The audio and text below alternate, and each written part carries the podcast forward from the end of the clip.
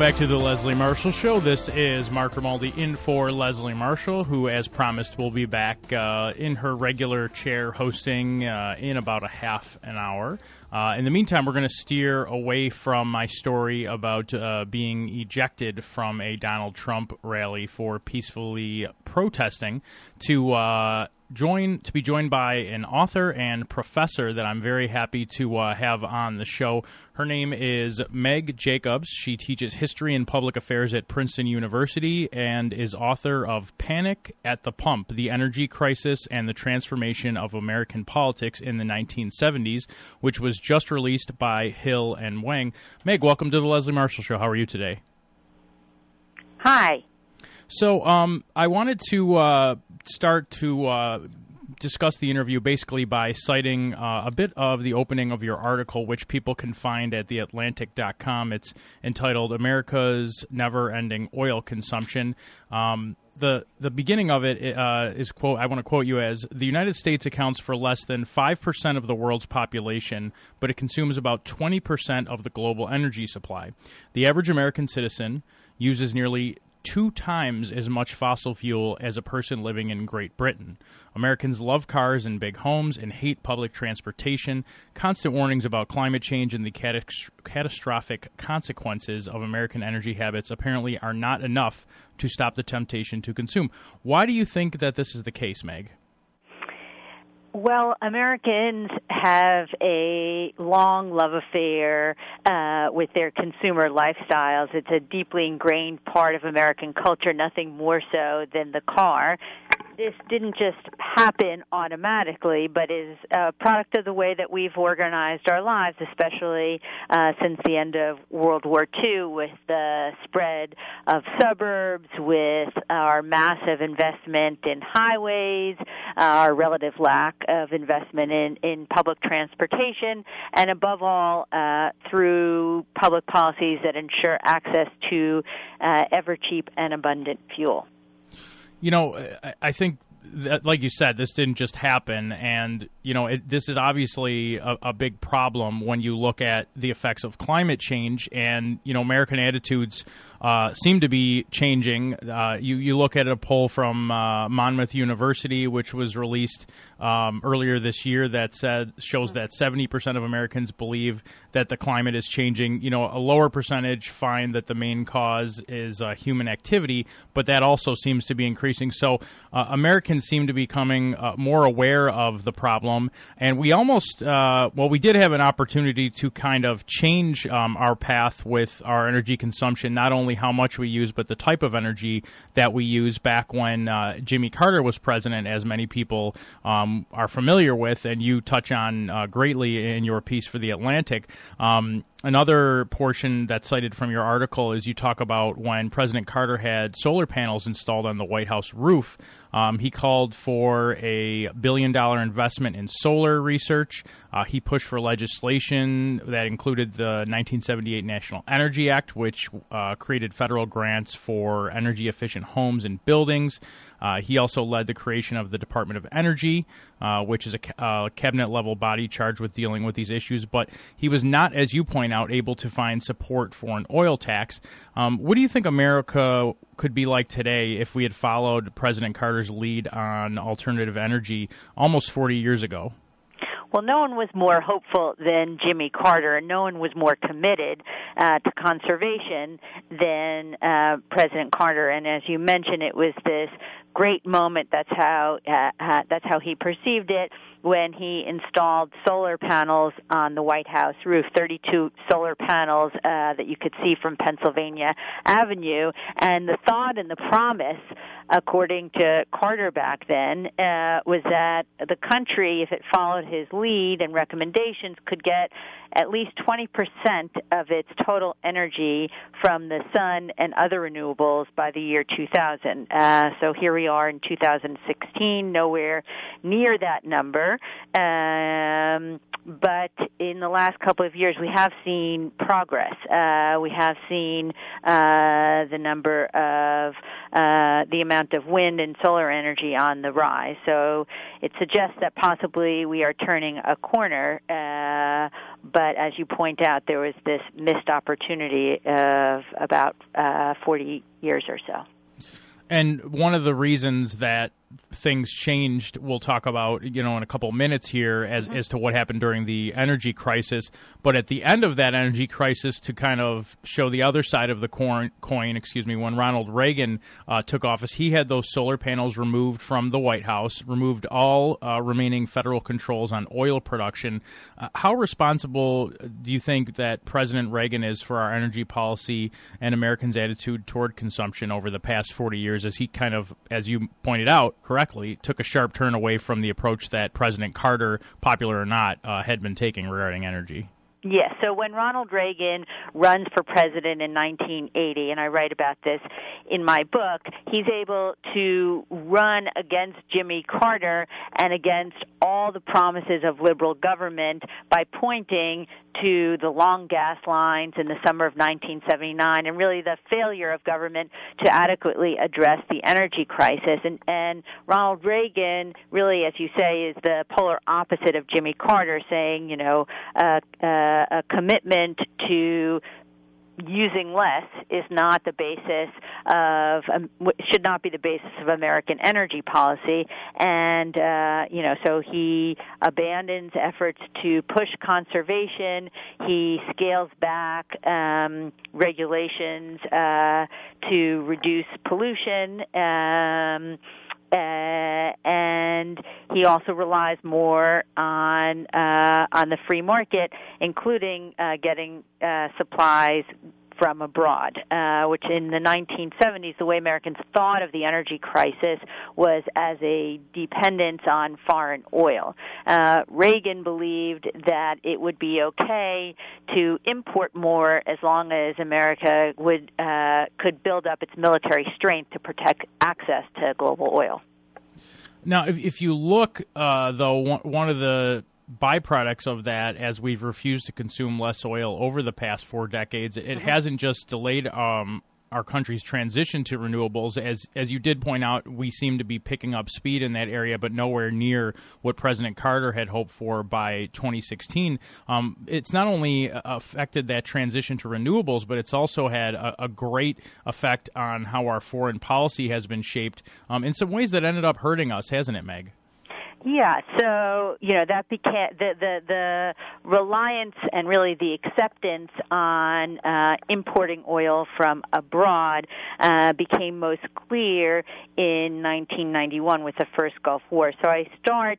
Uh, Panic at the Pump with George H.W. Bush, uh, uh, who moves to West Texas in 1948 in search of oil uh, and the American dream, and he's fairly successful. Uh, but then, as our demand for oil starts to exceed our domestic supply, the need then is for greater imports. And I end the book in 1991 with George H.W. Bush in the White House authorizing Operation Desert Storm in the Middle Middle East.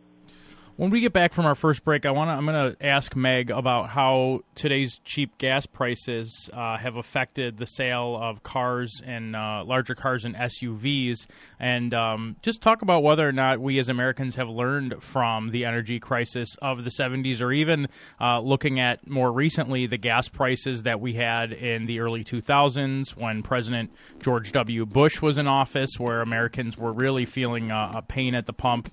Um, we're going to talk about that when we get back from the break. Again, uh, our guest this hour is Meg Jacobs, who teaches history and public affairs at Princeton, and she is author of the new book, Panic at the Pump The Energy Crisis and the Transportation excuse me, the transformation of American politics in the 1970s. Again, that's Meg Jacobs. You can follow her on Twitter. It's at Meg Jacobs100. This is Mark Grimaldi in for Leslie Marshall, and we'll be right back after this quick commercial break.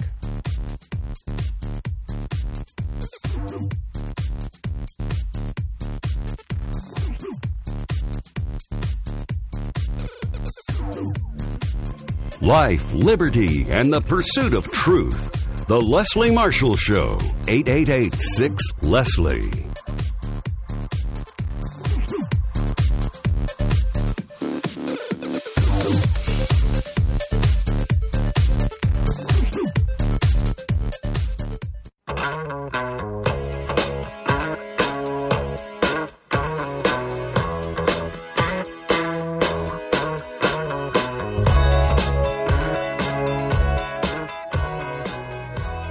Welcome back to the Leslie Marshall Show. This is Mark Grimaldi sitting in for Leslie Marshall for one more segment. We are again joined by Meg Jacobs, who is author of the new book, Panic at the Pump The Energy Crisis and the Transformation of American Politics in the 1970s, which is available at Amazon.com. Uh, before the break, I alluded to the fact that America is uh, dealing with some cheap gas prices right now, and one of the effects of that we've seen uh, in the United States is an increased uh, amount of sales of larger cars and SUVs, and on the flip side, slowing sales of electric and hybrid vehicles. Um, have we, as Americans, failed to learn from our own history uh, in this area, would you say, Meg, looking at these trends? I think the short answer here is yes, uh, because the data does show that relationship. That is, when gas prices fall, uh, so too. Um, do, do, the, so too does the purchase do the purchases of of energy efficient cars, uh, and you see a corollary increase in uh, the sales of big SUVs and all of that. Uh, and so that's a sort of that's a phenomenon that we see, as you say, uh, going up and down as gas prices uh, have gone been on this roller coaster in the last uh, decade or so it's just frustrating to me because you know you see the problems that Americans had you know with with honestly just making ends meet when they had to deal with increased fuel prices. So you saw Americans becoming more conscientious of the amount of fuel that their vehicles use. And then, you know, you can see how volatile oil prices are. I mean, you have a lot of different reasons that they can go up and down. You know, like you point out in your piece, fracking uh, mm-hmm. has helped to drive down the cost of oil prices, but many different issues. Even look back in the 1970s, like the Yom Kippur uh, War that you brought up, and, you know, the United States was punished. Uh, you know, looking at the oil prices because of our support for Israel. I mean, foreign affairs can change oil prices, different energy markets. It just seems like you know you you'd think that Americans wouldn't have such a short memory. I remember, uh, I, I I don't remember if it was during his first or second term under President George W. Bush, but I remember gas prices over four dollars a gallon, which is almost twice as much of what it was just a few months ago. That that's not really that long ago it isn't that long ago, and you would think that Americans would sort of come, have, have have adjusted to this real volatility in oil markets, uh, but that just doesn't seem to happen. And also, as as you mentioned, fracking, I think. Uh, has really transformed uh, the landscape in a serious way. And so, whatever you might think of fracking and whatever environmental consequences you might be concerned about, uh, for many Americans, it gives them uh, a greater sense of security that supply, uh, along with cheap prices, are not going to be a problem for the foreseeable future. You also bring up that you know uh, talking about climate change more than a quarter of all of the greenhouse gas emissions uh, come from the transportation sector. And you know you argue I, I, think effectively that any successful plan to curb uh, climate change or global warming will depend on changes in consumption habits and you know you need leaders t- to bring this point up but we've seen the struggles to do so in the past so how in your opinion can our leaders make an effective argument to us about uh, a reduction in consumption if that's even possible Yes, it's it, it's it's a hard thing to do. It's a hard argument to make. I mean, you know, even as cars has have become more efficient and our efficiency has improved uh, dramatically. That is one sort of bright spot since the 1970s. We drive three times as many miles as we did a few decades ago. Uh, so the trend is sort of ever greater consumption, even if we figure out ways to use our energy more efficiently. And it's hard, as you mentioned, for politicians to take this on because they don't see much of a political reward. So President Carter most famously tried in the summer of 1979 as Americans were lined up, you know, in lines 500 cars deep uh, across the country uh, during a gas shortage, he did this really courageous thing. And, and went on television and said to Americans, you know, you need to look inside. You need to look at your own habits and your own gluttonous ways, and you need to cut back. And that's the solution. And he says in a sort of preacher-like way, this will not only be good for the economy, this will not only restore national security, this will be good for your souls. But it just wasn't the message that Americans want to hear. So um, I write in my book about uh, an event that happens uh, around the same time as the speech that Carter gives, where in Levittown, Pennsylvania, there's literally a gas riot where uh, local citizens are so unhappy with the long lines and the high prices, they light uh, two cars on fire and they have uh, placards that that read "more gas, more gas," and that's the mentality. Uh, and Carter, as we know, did not get elected to a second term in office. So the costs, uh, the political costs of urging Americans to conserve, seem awfully high, uh, and you don't hear that much on the campaign trail. No, you don't, and it's just frustrating because it seemed like he was trying to be the adult in the room and you know, obviously it's it's unthinkable uh, this day and age to, to think of someone doing that politically because, like you said, the payoff isn't down the road, but someone needs to think about down the road and think about the future um, of not just you know that themselves, but not even their children, but their grandchildren. And you know, it's tough because, like you said, it, politicians aren't looking that far down the road; they're looking for their next you know election and and how that would pull. So, what are looking looking in the mirror? What are some changes that the average American who is concerned about this, Meg, uh, can make to reduce their consumption of energy, if you have any to recommend, that is? well i'm no i i i i'm no expert um but you know the but we have made improvements so and and many of these policies um did start in the carter era when he urged for example uh even basic things like improved weatherization of home or home insulation uh improved efficiency of our appliances uh carpools for example um use of ma- mass transit uh, the big thing has to come, though, um, from society-wide commitments to switch to um, other forms of, to forms of renewable energies. Um, and so you see that uh, with President Obama's uh, Clean Power Plan, for example, or uh, Hillary Clinton's call to install to deploy half a billion solar panels. Uh, by if she were elected by the end of her first term, and so that's really the move uh, that leaders uh, can can help direct us towards. That was that was a pretty good answer for a non-expert, Meg. I have to give you credit there. I thought that was pretty good. I mean, I think the tools are there. It's just like you said, there has to be will by Americans to do it. And looking at the trend of Americans purchasing less energy efficient vehicles than they were previously with these yeah. low gas prices, I think is a disturbing trend. But on the flip side, not to be all doom and gloom, there are some positives which you bring up um, in regard to energy and climate that you cite towards the end of your piece. Which again, I would encourage everyone to check it out at the Atlantic. It's called America's Never Ending Oil Consumption. Um, to quote you, in 2015, more people got jobs in solar and wind than in the oil industry, and employment in renewables was three times greater than in coal. Uh, also in the U.S., we've posted two consecutive years of growth without a corresponding increase in emissions, suggesting we can keep global warming in check even as the economy picks up. Uh, we've got the Paris Climate Agreement, which offers a cause for optimism. That was 195 countries around the world committing to cutting pollution that creates climate change. And the last uh, minute and a half here is this enough of a start for Americans to listen to government on energy, despite, as you call it, quote, the damaging legacy of the 70s era energy crisis, Meg?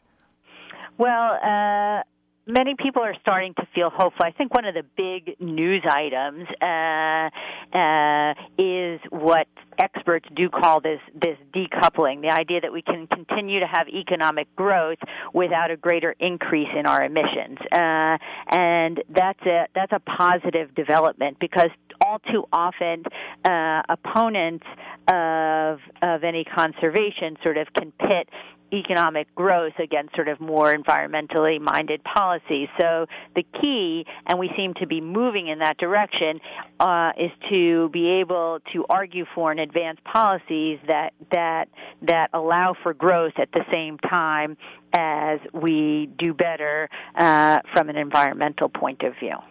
Meg, thank you so much for joining me today. I really appreciate you coming on the show. That was Meg Jacobs. Uh, she is author of the new book, Panic at the Pump The Energy Crisis and the Transformation of American Politics in the 1970s.